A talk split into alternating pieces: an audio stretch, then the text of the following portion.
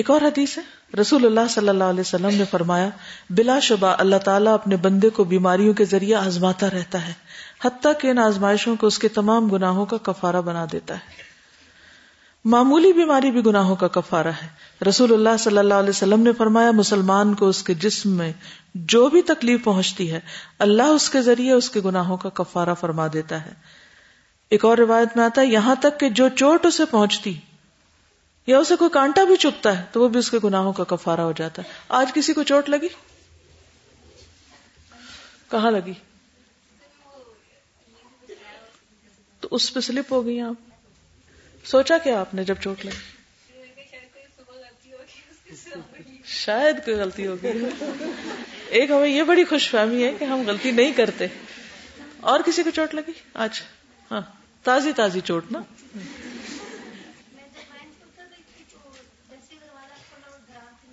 اللہ اکبر، وہ کہتی ہے وین سے اتر رہی تھی، دروازہ کھلا تو دڑام سے نیچے گر۔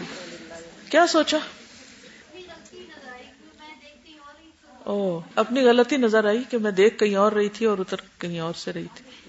بیماریاں یا یہ تکلیفیں ہمیں کچھ سکھانے کے لیے بھی آتی ہیں جو عام حالات میں ہم نہیں سیکھتے۔ اور کوئی اور کسی؟ جی آپ کو کیا چوٹ لگی؟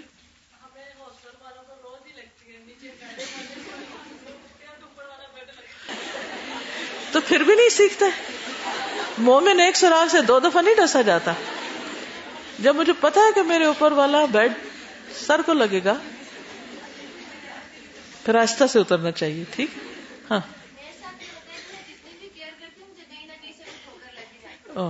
یہ اکثر لوگوں کے ساتھ ہوتا ہے، جتنی مرضی کیئر کریں کہیں نہ کہیں سے کوئی نہ کوئی چوٹ لگ ہی جاتی ہے، کپڑے بھی پھٹ جاتے ہیں۔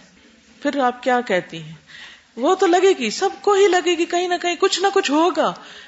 سوال یہ پیدا ہوتا ہے اس وقت رک کے سوچئے ری ایکشن کیا کیا۔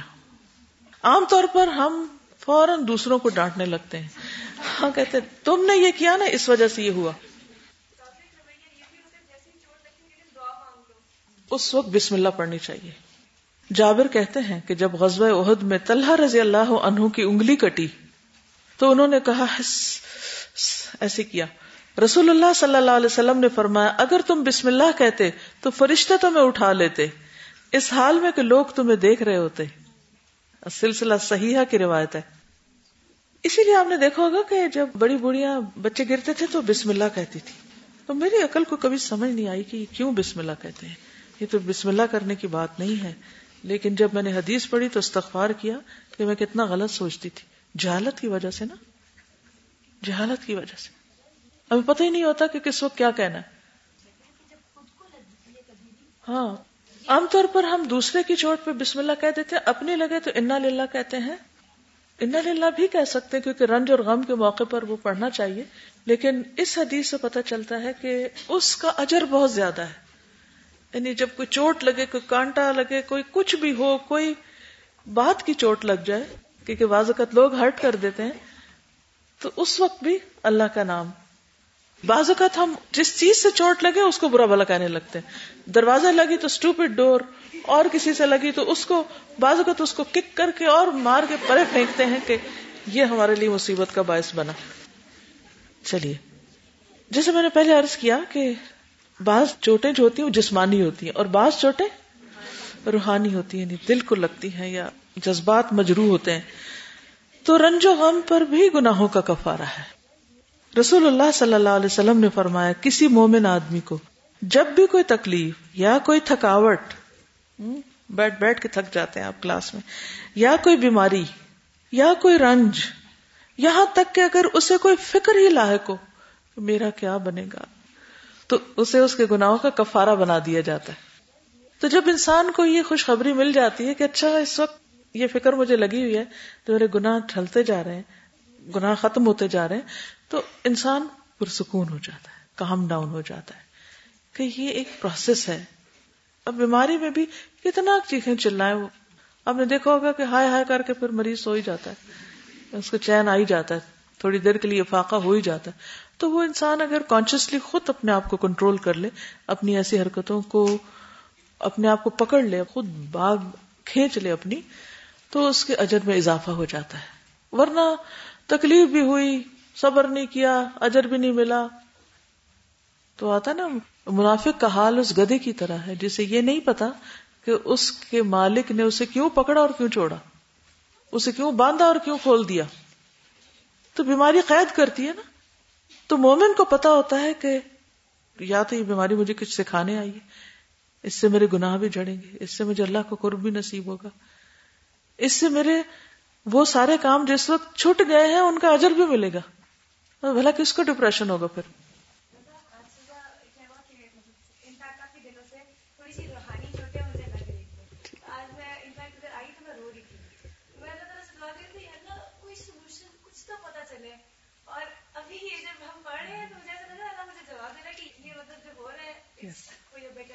بالکل اللہ کرے ہمیں یہ چیزیں یاد رہیں، بس ایک جملہ یاد رکھیں کہ میرا ریئیکشن کیا ہے، میرا ریئیکشن کیا ہونا چاہیے، دیٹ از موسٹ امپورٹنٹ۔ کیونکہ اس وقت جس طرح ہم بعض اوقات غصے کا، بعض اوقات ناراضگی، بعض اوقات ابیوز کر کے، بعض اوقات چیخ چلا کے، بعض اوقات غیظ و غضب کا شکار ہو کے جس طرح ریئیکٹ کرتے ہیں، الامان والحفیظ، اس سے ہم مظلوم کی وجہ ظالم کی صف میں آ جاتے ہیں، کیونکہ بعضوں کا تکلیف اتنی نہیں ہوتی جتنا شدید منفی ریاکشن ہوتا ہے ہمارا۔ چوٹ ہمیں اتنی سی لگی اور ہم نے اس کو اتنا بڑا اس پر ریاکٹ کیا، تو وہ گناہ جھڑنے کی بجائے کیا ہوا، گناہوں کا ڈھیر اٹھا لیا سر پہ۔ اور کیونکہ اللہ کی ناراضگی بھی آتی ہے اگر کوئی صبر نہیں کرتا تو۔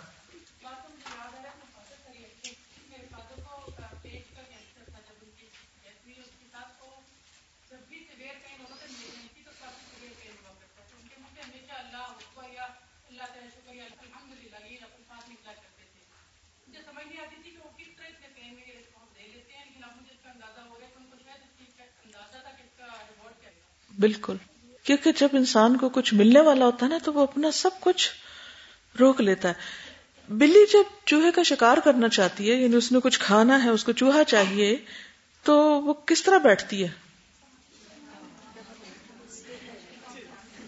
کنٹرول کرتی ہے خود پہ۔ کبھی دیکھا آپ نے اس کی پوزیشن؟ تو جس نے کچھ پانا ہے اس کو پھر اپنے جسم، اپنے خیالات، اپنے پورے لائف سٹائل پہ کنٹرول کرنا ہے۔ وہ اپنا پورا لائف سٹائل بدلتا ہے، اپنا نظریہ بدلتا ہے، اپنی سوچ بدلتا ہے، سب کچھ چینج کر لیتا ہے۔ ہم ہاتھ پاؤں چھوڑ کے بیٹھے، میں تو چینج ہو ہی نہیں سکتی۔ جب آپ نے کہہ دیا تو پھر کہاں سے ہوگا، کون کرے گا پھر آپ کو؟ آپ نے خود ہی کرنا ہے نا۔ آپ کو اپنی عادتیں خود بدلتی ہیں، ہیبٹ میکنگ اینڈ بریکنگ کے چیپٹرز یاد کر لیجئے جو پیچھے آپ کو بتائے گئے تھے۔ تو آپ کو ارادہ کرنا ہے کہ نہیں بھائی، مجھے اپنا والیوم کنٹرول کرنا ہے، مجھے اپنے ریاکشنز کنٹرول کرنے ہیں، مجھے آئندہ اس طرح بیہیو نہیں کرنا، مجاہدہ کرنا اپنے ساتھ۔ مشقت ہوگی، پسینہ بھی آ جائے گا، لیکن آپ کو سانس روکنی ہے۔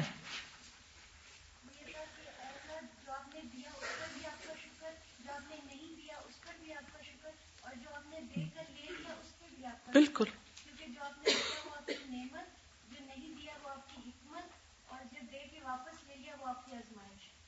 بہت ہی اچھا جملہ ہے کہ اللہ تعالیٰ جو تو نے عطا کیا اس پر بھی شکر، جو تو نے نہیں دیا اس پر بھی شکر، اور جو تو نے دے کے لے لیا اس پر بھی شکر، ہر حال میں تیرا شکر، کیونکہ جو ملا وہ نعمت تھی، اس کی رحمت تھی، جو نہیں ملا اس کی حکمت تھی، اس کو زیادہ پتا ہے کہ ہمیں کیا چاہیے کیا نہیں، ہم کیا کر سکتے ہیں کیا نہیں، اور جو دے کے لے لیا، امتحان، آزمائش، اللہ کے ہر فیصلے میں خیر ہے۔ اگر آپ کو ایسی کوئی بیماری ہو جس میں آپ کی درد ہو کہ آپ کو ہوش آتی ہے، قابو میں نہ رہے، پھر آپ کیا کریں؟ پھر بھی کوشش کرنی چاہیے جتنی ہو سکے، ٹھیک ہے نا، کیونکہ بہت زیادہ ریئیکٹ کرنے سے تکلیف کم نہیں ہوتی، بس وہ وقتی طور پہ لگتا ہے، کیونکہ ہم اپنے اوپر ایک ایسی کیفیت طاری کر لیتے ہیں نا کہ دوسری تکلیف کو سپریس کرنے، چیخ چیخ کے اس کو سپریس کرتے ہیں، یعنی وہ ہم ہیلنگ کا طریقہ اختیار کرتے ہیں، حالانکہ وہ ہے نہیں۔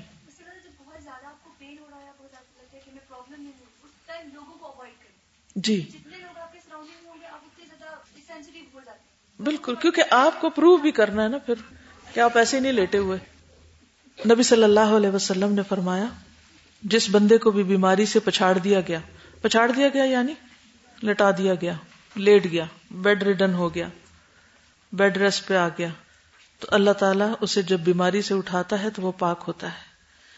ایک اور جگہ پر فرمایا جب مومن بیمار ہوتا ہے تو اللہ تعالیٰ اسے یوں صاف کر دیتا ہے جیسے دھونکنی لوہے کے میل کچیل کو صاف کر دیتی ہے۔ رسول اللہ صلی اللہ علیہ وسلم نے فرمایا جب کوئی مسلمان جسمانی بیماری میں مبتلا ہوتا ہے تو اللہ تعالیٰ فرشتہ سے فرماتا ہے کہ اس کے نامہ اعمال میں تم وہی نیک عمل لکھتے رہو جو یہ کیا کرتا تھا، چنانچہ اگر اللہ تعالیٰ نے اس مسلمان کو شفا دی تو اس کے گناہوں کو دھوتا ہے اور اسے پاک کرتا ہے، اور اگر اسے اٹھا لیتا ہے تو اس کو بخشتا ہے اور اس پر رحم فرماتا ہے۔ پھر اس سے نیکیوں میں اضافہ ہوتا ہے۔ کسی مومن کو جو بھی کوئی مصیبت پہنچتی ہے یا یہاں تک کہ کانٹا بھی چبھتا ہے تو اللہ تعالیٰ اس کے بدلے میں اس کے لیے ایک نیکی لکھ دیتا ہے یا اس کا کوئی گناہ مٹا دیتا ہے، یعنی ایک کانٹا چبھا اس پر گناہ مٹ گیا۔ کبھی آپ نے بلڈ دیا؟ کیسے دیتے ہیں بلڈ؟ وہ جو ایک لمحہ ہوتا ہے جس میں سرنج اندر جاتی، اس سے پہلے تھوڑے سے کانشیس ہوتے ہیں نا، فوراً سوچ لیا کریں اب ایک نیکی ملنے والی ہے اور ایک گناہ گرنے والا ہے، تو وہ وقت آسان ہو جائے گا۔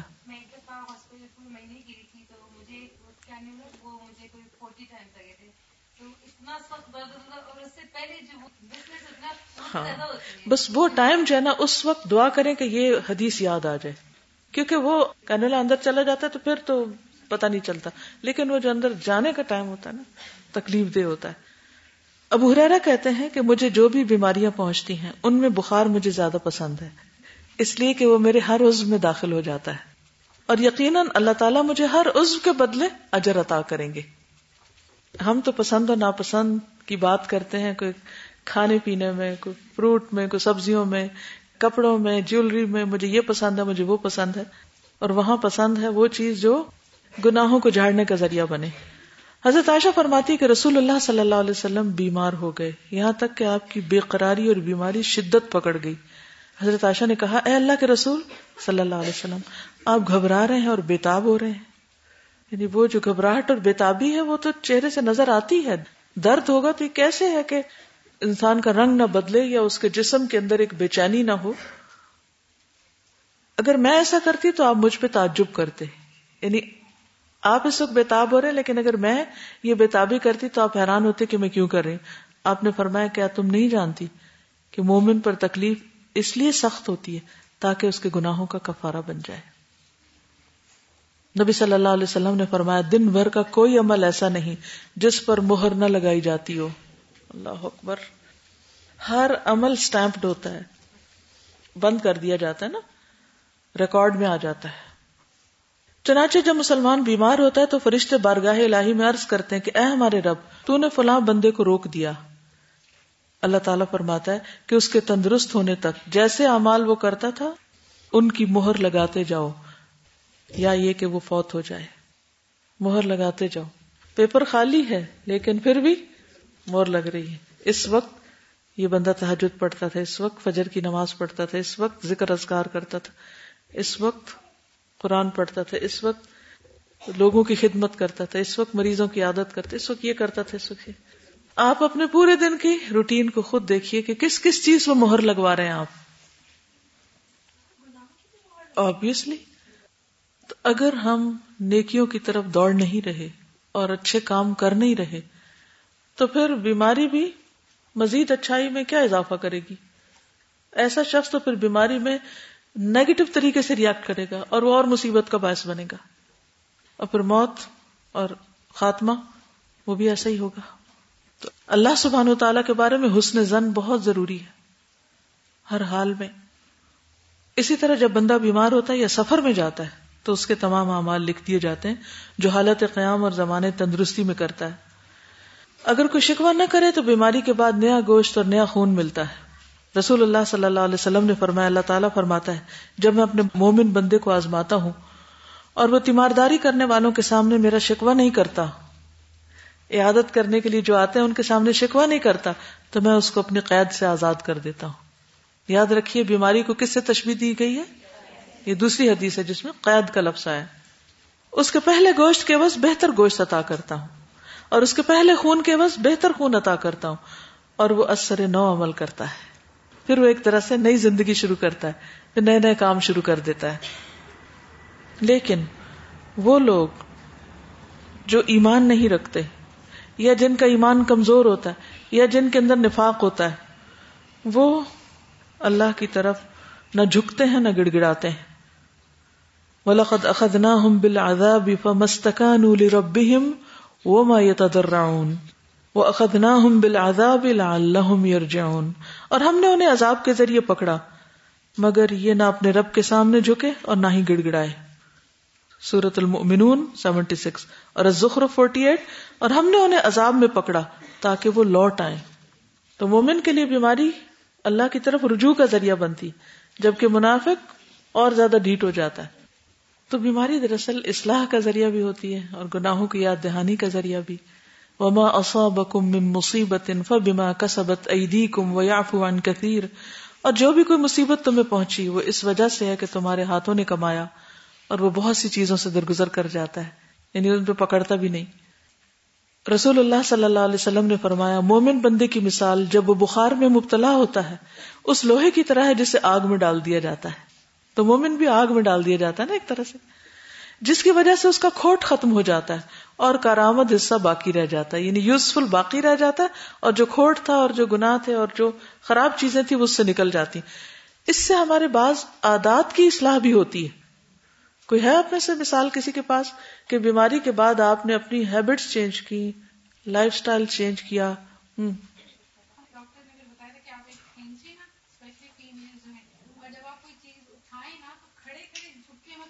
بالکل صحیح.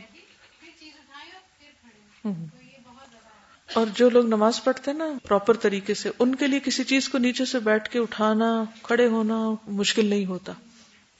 جب ہم ٹھنڈا پانی پیتے ہیں تو گلا خراب ہو جاتا ہے، ٹھیک اس طرح ہوتا ہے. نارمل پانی پینا شروع کر دیتے ہیں. اکثر لوگ جو اسٹک رہتے ہیں اور ٹھنڈا پانی ختم کر کے نارمل پانی پیتے ہیں، جو ان کے لیے زیادہ بہتر ہے. بالکل. پھر اسی طرح دنیا کا بخار آخرت کی آگ کا بدل بھی ہے. ابو ہریرہ سے روایت ہے کہ رسول اللہ صلی اللہ علیہ وسلم ایک مریض کی عیادت کے لیے تشریف لے گئے جسے بخار تھا، اور آپ کے ہمراہ ابو ہریرہ بھی تھے. تو اس مریض کو رسول اللہ صلی اللہ علیہ وسلم نے فرمایا، خوشخبری پاؤ، کیونکہ اللہ تعالیٰ فرماتا ہے، یہ بخار میری آگ ہے جسے میں نے اپنے مومن بندے پر اس لیے مسلط کیا ہے کہ اس کی آخرت کی آگ کے حصے کا بدل ہو جائے، یعنی دنیا میں ہی بھگت جائے.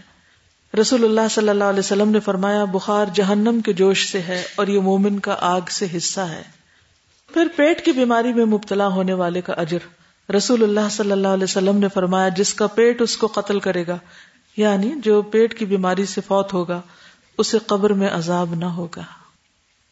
رسول اللہ صلی اللہ علیہ وسلم نے فرمایا، قیامت کے دن جب آزمائش والوں کو ان مصیبتوں کا بدلہ دیا جائے گا تو اہل عافیت تمنا کریں گے، کاش ان کی کھالیں دنیا میں کینچیوں سے کاٹ دی جاتی، اتنی تکلیف آتی. پھر جنت میں داخلے کا سبب، ابو ہریرہ سے روایت ہے کہ مرض بخار نبی صلی اللہ علیہ وسلم کے زمانے میں آئی، نہیں کہ اس زمانے میں جو کہ بخار کی جیسے وبا ہوتی. تو ایک شخص آپ کی خدمت میں آیا، کہا کہ مجھے اپنے گھر کے ان افراد کی طرف بھیجیں جو آپ کو زیادہ محبوب ہیں. تو آپ نے اس کو انصار کے پاس بھیج دیا. تو وہاں پر کیا ہوا کہ بخار زیادہ ہو گیا.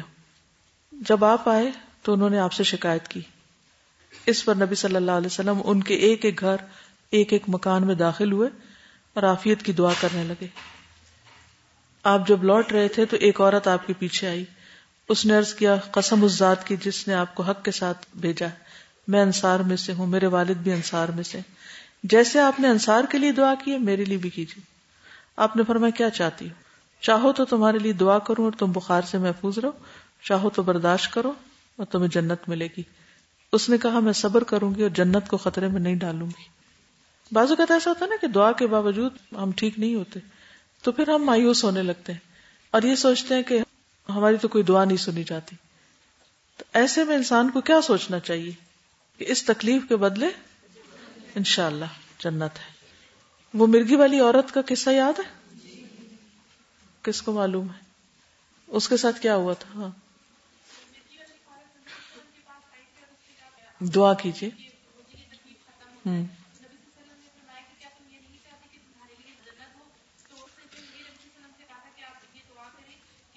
میرا سطر نہ کھلے. ٹھیک، تو آپ نے اس کے سطر کے ڈھکنے کی دعا کر دی، لیکن مرغی کے ختم ہونے کی دعا نہیں کی، کیونکہ وہ اس کے لیے جنت میں جانے کا ذریعہ تھی. نبی صلی اللہ علیہ وسلم نے فرمایا جب اللہ کے یہاں کسی بندے کا مقام اور مرتبہ اس درجے سے آگے بڑھ جاتا ہے جہاں تک اس کا عمل نہیں پہنچتا تو اللہ تعالیٰ اسے جسم، مال یا اولاد کی طرف سے کسی آزمائش میں مبتلا کر دیتا ہے، پھر اسے اس پر صبر بھی دے دیتا ہے۔ یعنی اس اللہ تعالیٰ نے کسی بندے کا درجہ وہ بلند مقرر کیا کہ اس کو یہاں تک پہنچنا ہے، لیکن وہ عمل اس کا بس یہاں تک لا رہا ہے، اس کو اس سے زیادہ عمل نہیں کر رہا، تو اب وہ وہاں کیسے پہنچے؟ آزمائش، یہاں تک کہ وہ اس درجے تک جا پہنچتا ہے جو اس کے لیے طے ہو چکا ہے۔ رسول اللہ صلی اللہ علیہ وسلم نے فرمایا جب مومن آدمی کو کوئی کانٹا بھی چبھتا ہے یا اس سے زیادہ کوئی تکلیف پہنچتی ہے، چھری لگ جاتی، تو اللہ تعالیٰ اس کے بدلے میں ایک درجہ بلند فرما دیتا ہے یا اس کا ایک گناہ مٹا دیتا ہے۔ اسود سے روایت ہے کہ قریش کے کچھ نوجوان حضرت عائشہ کی خدمت میں آئے، وہ اس وقت مینا میں تھی، وہ نوجوان ہنس رہے تھے۔ حضرت عائشہ نے فرمایا تم کیوں ہنس رہے ہو؟ وہ نوجوان کہنے لگے فلاں آدمی خیمے کی رسی سے گر پڑا ہے۔ کبھی آپ ہنسے کسی کے گرنے پر؟ اکثر لوگ ہنس پڑتے ہیں، کوئی گرے تو پتہ نہیں اس میں کیا شیطانی وار ہوتا ہے کہ وہ ہنسنے کا موقع نہیں ہوتا، لیکن اکثر لوگ ہنس پڑتے ہیں، تو ہنسنا نہیں چاہیے ویسے۔ اور اس کی گردن یا اس کی آنکھ جاتے جاتے بچی۔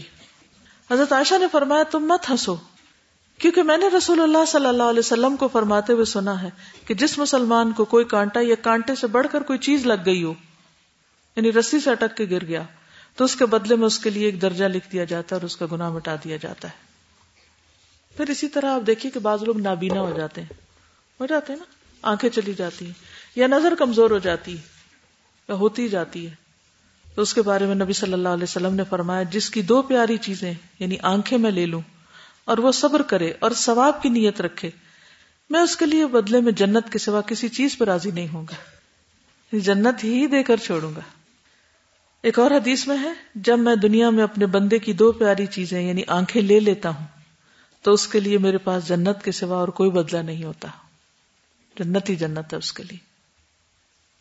اور آنکھوں کا جانا کوئی چھوٹی تکلیف نہیں، چھوٹی بیماری نہیں، انسان کے لیے دنیا اندھیری ہو جاتی ہے۔ تھوڑی دیر کے لیے آپ سوچیں کہ آپ کے جتنے بھی ڈریمز ہیں اور جتنے بھی آپ کے منصوبے ہیں زندگی میں، وہ سارے دھرے کے دھرے رہ جائیں گے اگر کوئی ایسی چیز ہو تو۔ اس وقت آپ کیا سوچیں کہ شاید ان منصوبوں کے پورا کرنے پر جنت ملتی کہ نہ ملتی، لیکن اس پر اللہ نے جنت کا وعدہ کیا ہے، لیکن شرط کیا ساتھ؟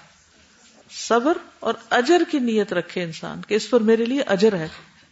لیکن آپ نے دیکھا ہوگا کہ بعض لوگ اس کے باوجود کہ ان کی اتنی بڑی بڑی ڈس ایبلٹیز ہو جاتی ہیں، وہ پھر بھی خوش رہتے ہیں اور کام کرتے رہتے ہیں، محنت کرتے رہتے ہیں اور وہ مایوس نہیں ہوتے۔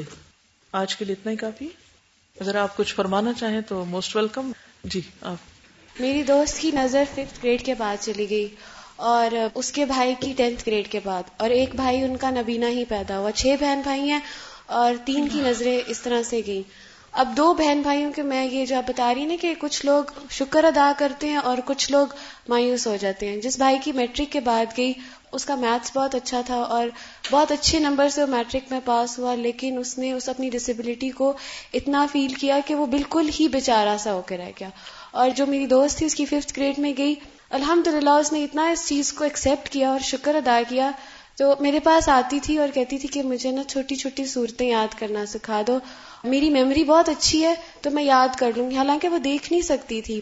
اور اب یقین کریں استاذہ، گھر کے سارے جو امپورٹنٹ کام تھے یہاں تک پیسے وہ لڑکی خود سنبھالتی تھی، کیز وہ رکھتی تھی، ہر کسی کو جو بھی چیز چاہیے ہوتی تھی وہ اسی کا نام لیتا تھا، اور جو بڑا بھائی تھا وہ ہر وقت روتے رہتے تھے، ہم ان کو دیکھتے تھے کہ وہ کبھی نہ کسی کونے میں بیٹھ کے رو رہے تھے۔ اور جو نبینا پیدا ہی ہوا تھا ماشاءاللہ اس نے حفظ کیا، وہ ہماری جو مسجد تھی وہاں پہ وہ نماز پڑھاتا تھا، تو پھر تینوں میں دیکھتی تھی نا کہ کتنا کا فرق ہے، وہی فرق ریاکشن کا۔ اور پھر یہ کہ وہ جو میری دوست تھی اس نے اپنے علاج کی بھی کوشش کی، حالانکہ ڈاکٹرز نے کہہ دیا تھا کہ نہیں آئے گی نظر واپس، اور جو بڑے بھائی تھے وہ ڈاکٹر کے پاس بھی نہیں جاتے تھے، وہ کہتے تھے کہ نہیں بس یہ کیوں ہوا میرے ساتھ، وہ بس ایک ہی لفظ کہتے تھے کہ یہ میرے ساتھ کیوں ہوا، وہ یہ نہیں دیکھتے تھے کہ میری چھوٹی بہن کے ساتھ بھی ہوا، میرا چھوٹے بھائی کے ساتھ بھی ہوا، وہ بس کہتے تھے کہ میں نے دنیا کو اتنا رنگین دیکھا ہے، میں بلیک آؤٹ کو ایکسیپٹ ہی نہیں کر سکتا۔ اللہ اکبر، جس طرح اب آپ نے کہا نا کہ ایک دم سے نظر چلی جائے، میری یونیورسٹی میں ایک لڑکی تھی، دے نیو کہ آفٹر 20 ان کی نظر ختم ہو جائے گی. اور یہ صرف اس کے ساتھ نہیں تھا, اس کی فیملی میں پرابلم تھا, دے نیو کہ اچھا کچھ عرصے بعد, بٹ اس کے ہم نوٹس دیکھتے تھے نا, ہمیں نہیں سمجھ آتے تھے کیونکہ وہ مائنڈ نوٹس بنتے تھے. اور پورا ہم سوال کرنے میں 2 صفحے لگا رہے ہیں نا, تو وہ سوال کے 2-3 لائنوں کے بعد جواب لکھتے کہ کیونکہ اس کا میتھ بہت اچھا تھا. پھر اس کے بعد یہ کرتے تھے, وہ اتنا بیسٹ یوٹیلائز تھا, اس کا یہ تھا کہ فوکس نہیں بنتا تھا. جس طرح ہم لوگ کسی چیز میں فوکس کرتے ہیں نا, اس کا وہ نہیں بنتا تھا, کبھی کبھی ٹکر بھی لگ جاتی تھی. پر وہ اسٹرانگ اتنی زیادہ تھی, پراپر اس سے ویل کرنا شروع کرا. پھر پڑھنے میں اتنی اچھی تھی اور اسلامک سائٹ پہ وہ بہت زیادہ تھی اور یوٹیلائز کرتی تھی اپنے آپ کو. میں حیران ہوتی تھی کہ اسے پتہ ہے کہ سب نہیں رہنا ایسے, یہ جو دیکھ رہی ہے ایسے نہیں رہنا, but still she was focused. جی آپ, میں یہ کہہ رہی تھی کہ عورتوں کی سب سے زیادہ تعداد جہنم میں جائے گی, تو میں ایک اللہ تعالیٰ کی اتنی نعمت کا شکر ہے کہ اس نے ہر منتھ عورتوں کو پیریڈز دے کے, کہ بعض عورتوں کی اس میں کنڈیشن اتنی بری ہو جاتی ہے, تو ایک گناہوں کا کفارہ دیا کہ اس کے ذریعے کتنے گناہ دھل جاتے ہیں. اور جو بچے کی ولادت میں پین ہوتی ہے, اتنی شدید پین ہوتی ہے کہ جیسے ایک وقت میں 20 ہڈیاں ٹوٹ جائیں کسی کی. اس وقت بھی اجر کی نیت سے انسان کو صبر کرنا چاہیے. جی, بچہ کوئی گر جائے یا چوٹ لگ جائے کسی کو, تو اس کو بھی یہ کہتے ہیں تم نے دھیان نہیں کیا, تم نے احتیاط نہیں کی. پھر اس کا نتیجہ یہ ہو گیا کہ جب ہمیں خود یہ ہوتا ہے تو پھر ہمیں ایک شرمندگی, امبیرسمنٹ ہوتی رہتی ہے. اور چونکہ ہمیں یہ اجر اور یہ سب حدیثیں جو آج سنی ہیں یا لکھی ہیں یہ بھی نہیں پتہ ہوتی, تو پھر ہم اس وجہ سے بھی پھر بہت زیادہ ایک مایوسی کا شکار ہو جاتے ہیں, ڈپریس ہو جاتے ہیں. اور جو لوگ صحت مند ہوتے ہیں, اب آج یہ پڑھا کہ یہ تو کوئی اتنی اچھی بات نہیں ہے کہ اس کو کبھی بیماری نہ ہو, وہ اتنے ایروگنٹ ہوتے ہیں, ان کے ایکسپریشن ہمیشہ یہ ہوتے ہیں ہمیں تو کبھی اس طرح نہیں ہوا, تم نے یہ کیا ہوگا اس وجہ سے تمہیں ہو گیا ہے, تمہیں وہ کیا ہوگا اس وجہ سے ہو گیا ہے. ان کو یہ خیال ہی نہیں آتا کہ چیزیں اللہ کی طرف سے ہوتی ہیں. ہم لوگ اتنے وہ ہو گئے نا کہ سیلف سینٹرڈ ہے کہ ہم سمجھتے ہیں کہ اگر ہم ٹھیک ہیں تو بھی اس میں ہمارا کمال ہے, اور اگر کوئی نہیں ٹھیک تو اس کی غلطی ہے. لوگوں کو اٹینشن کی گین کرنا چاہتے ہیں جب ہم بیمار ہوتے ہیں, حالانکہ ہونا یہ چاہیے کہ آج جو جتنا بھی ہم نے پڑھا کہ ہم اللہ تعالیٰ کی اٹینشن گین کریں صبر کے ذریعے, بجائے اس کے کہ ہم اماں کو کہیں گے نہیں نہیں ماما میں بیمار ہوں مجھے کوئی دیکھے, جو کہ میرے ساتھ اکثر ہوتا تھا. انشاءاللہ ویسا نہیں کرنا. استاذہ ہم نا بچوں کو بھی نا اس طرح صبر کرنے کا نہیں سکھاتے نا, یوزلی جب انہیں کوئی چوٹ لگے, یعنی یہ انفارمیشن ان کے ساتھ بھی شیئر ہونی چاہیے نا کہ ان کو چوٹ لگے تو حال ہم مچا دیتے ہیں. استاذہ میری موم کی ایک دوست تھی, ان کا بیٹا ہی واز اراؤنڈ 4-5 years, وہ چل نہیں سکتا تھا اور اس کے ہاتھ بھی ٹھیک سے کام نہیں کرتے تھے. تو استاذہ وہ بچے کی ماشاءاللہ دماغ اتنی اچھی تھی, at the age of only 4 or 5 ہر کسی کے نام کے اسپیلنگس ٹھیک سے جانتا تھا, اس کو کسی نے بھی نہیں سکھایا تھا, اور بہت ہارڈ ورڈز وہ ریڈ کر سکتا تھا. اور جب میں نے اس کی موم سے پوچھا کہ یہ کیسے اتنا سب کچھ کرتا ہے, تو اس نے مجھے بتایا کہ اس کے جو فادر تھے وہ اس کے ساتھ پڑھتے تھے, فرام دی ایج آف 3 ان کے ساتھ ریڈنگ سٹارٹ کی تھی. نو اسکول وڈ ایکسیپٹ ہم, وہاں پہ ایسے کوئی اسکول نہیں تھا جو اس کو ایکسیپٹ کر سکتا تھا, تو وہ بہت مشکل کتابیں پڑھ سکتا تھا. اور مجھے یاد ہے ایک بار اس نے مجھ سے بک لی and he read it completely fluently, اسے میرے خیال سے first 2-3 pages اتنی fluently read کی, I was shocked.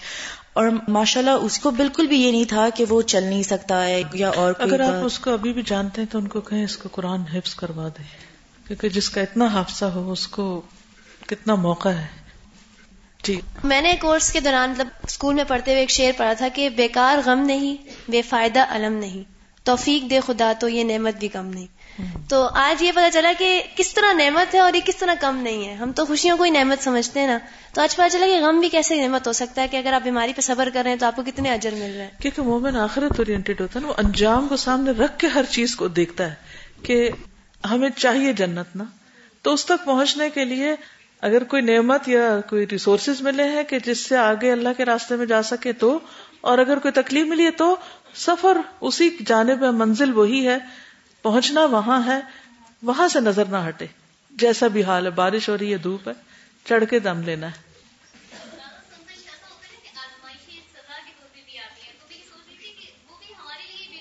جی ہمیں کچھ سمجھانے آتی ہیں. دیکھیں اللہ تعالیٰ بندے کو مختلف طرح سے سمجھاتا ہے. ایک ہوتا ہے الہدا البیانی, عربی ٹرم ہے لیکن سمجھ لیجئے الہدا البیانی. الہدا البیانی کا مطلب یہ ہے کہ اللہ تعالیٰ کی طرف سے آپ کو گائیڈنس ملتی ہے, بیان کی شکل میں، چاہے وہ قرآن کا ہو، چاہے وہ حدیث کا ہو، چاہے کسی کے منہ سے نکلی ہوئی حکمت کی کوئی بات ہو، چاہے آپ کہیں راستے میں کوئی پوسٹر پڑھ لیں، چاہے آپ کو کوئی ایسے ہی نیچے گرا ہوا کاغذ پڑھیں تو اس میں کوئی میسج ہو، تو ایک ہدایت ہوتی ہے جو بیان کی شکل میں ہوتی ہے، جنٹل میسجز کی شکل میں ہوتی، اسموتھ میسجز. اللہ سبحانہ وتعالی ہر بندے کو سکھاتا ہے، دنیا میں آنے کے بعد کچھ نہ کچھ ہر وقت ہم سیکھ رہے ہوتے ہیں. لیکن جب کوئی شخص نہیں سیکھتا، نہیں سمجھتا، تو اس کے بعد اللہ تعالیٰ پھر اگلے سٹیپ پر انسان کو التأدیب التربوی سے کام دیتے ہیں. التأدیب التربوی، التأدیب التربوی کا مطلب ہوتا ہے تربیت کے لیے سزا دینا. ماں پہلے سمجھاتی ہے، جب بچہ نہیں سمجھتا تو پھر کیا کرتی ہے، کیا سزا دیتی، کان کھینچتی ہے یا بال کھینچتی ہے یا بازو کھینچتی ہے یا ایک دھپ لگاتی ہے. فیس ایکسپریشن سے بھی سخت میسج ہوتا ہے. بعض اوقات ماں کیا کرتی ہے کہ جو آپ کو کوئی انعام یا مراد دے رکھی ہوتی ہے واپس لے لیتی ہے، ادھر لاؤ مجھے دے دو، تم اس سے بہن کو مار رہی ہو، واپس کرو، یہ مارنے کے لیے نہیں دیا تھا تمہیں. بہرحال سمجھانے کی بات یہ ہے، وَلِلَّهِ الْمَثَلُ الْأَعْلَى، اللہ تعالیٰ کے لیے مثالیں بیان نہیں کی جاتی، لیکن عام روزمرہ زندگی میں جو کچھ ہو رہا ہوتا ہے اس سے ہم بہت سی چیزوں کو سیکھتے ہیں، سمجھتے ہیں. تو دوسری چیز التأدیب التربوی ہوتی ہے. اچھا، اس سے بھی کئی لوگ نہیں سیکھتے. جب ان کی زندگی میں کچھ ختم ہو جاتا ہے، فوت ہو جاتا ہے، چھن جاتا ہے، صحت چلی جاتی ہے یا مال چلا جاتا ہے، تو پھر بھی نہیں ہوش میں آتے، اللہ کی طرف نہیں پلٹتے، رجوع نہیں کرتے، توبہ نہیں کرتے، استغفار نہیں کرتے، معافی نہیں مانگتے، سوری نہیں کہتے. ہوتا ہے نا ایسے بھی، بہت سے اسٹوڈینٹس بھی ایسے کرتے، غلطیاں کرتے ہیں، استاد اگر ان کو کچھ کرنے کو کہتا ہے وہ کر کے نہیں لاتے، اگر پنشمنٹ دیتا ہے اس کی بھی انہیں پرواہ نہیں ہوتی. کوئی گئے گزرے کیس ہوتے ہیں. پھر کیا ہوتا ہے اگلا سٹیپ، پتا ہے آپ کو اگلا سٹیپ کیا ہوتا ہے؟ ڈیل، یس، استدراج، ریسپائٹ، استدراج ہوتا ہے. اچھا کر لو موج، فتحنا علیہم ابواب کل شیء. تو انسان اور بھولنے لگتا ہے، انسان سمجھتا ہے اللہ مجھ سے راضی ہو گیا اسی لیے تو مجھے سب کچھ مل رہا ہے. لیکن یہ بھی آزمائش ہوتی ہے، امتحان ہوتا ہے، لیکن یہ زیادہ عرصے تک نہیں چلتا. اس کے بعد پھر آخری مرحلہ کیا آتا ہے، سب کچھ لے لیا جاتا ہے. بیچ میں تو آتا نا لعلہم یرجعون، شاید یہ پلٹ آئیں، شاید یہ لوٹ آئیں. لعلہم یتضرعون، اور حالات اللہ تعالیٰ تنگ کر دیتا ہے، پہلے چھوٹی مشکل پھر اور بڑی اور بڑی، شاید باز آ جائے. لیکن جب باز نہیں آتے لوگ تو پھر اللہ تعالیٰ پوری پوری قوموں کو برباد کر دیتا ہے، جیسے پیچھے عاد اور ثمود وغیرہ کے ساتھ ہوا. ٹھیک ہے، خیر یہ تو پورا ایک الگ ٹاپک ہے، لیکن ہمارے لیے اس میں سبق یہ ہے کہ نصیحت کی بات کہیں سے بھی ہو، سبق کہیں سے بھی ملے، ہمیشہ کان اور آنکھیں کھلی رکھیں، ان بائسڈ، بغیر کسی بھی تعصب کے. اچھی بات، سچی بات، حق بات کوئی بھی کہہ رہا ہو، چاہے دشمن ہی کہہ رہا ہو، اسے بھی لے لیں. ہاں وہ اچھی بات قرآن و سنت سے نہ ٹکراتی ہو، بس یہ کرائیٹیریا ہونا چاہیے، یہ شرط ہے، اس سے نہیں ٹکرائے. ادروائز نیک اعمال میں انسان کو جلدی کرنی چاہیے، معلوم نہیں کس وقت کون سی آزمائش آ جائے. بادروا بالاعمال فتنن، بادروا بالاعمال، اعمال میں جلدی کرو، جو ہی پتہ چلے کر ڈالو. فتنن، فتنوں کے ڈر سے کہ کہیں پر کوئی اور امتحان نہ آ جائے. اور ویسے بھی یہ ہے کہ قیامت کے دن انسان اپنے بارے میں جھگڑا کرے گا لیکن اس کی سنی نہ جائے گی.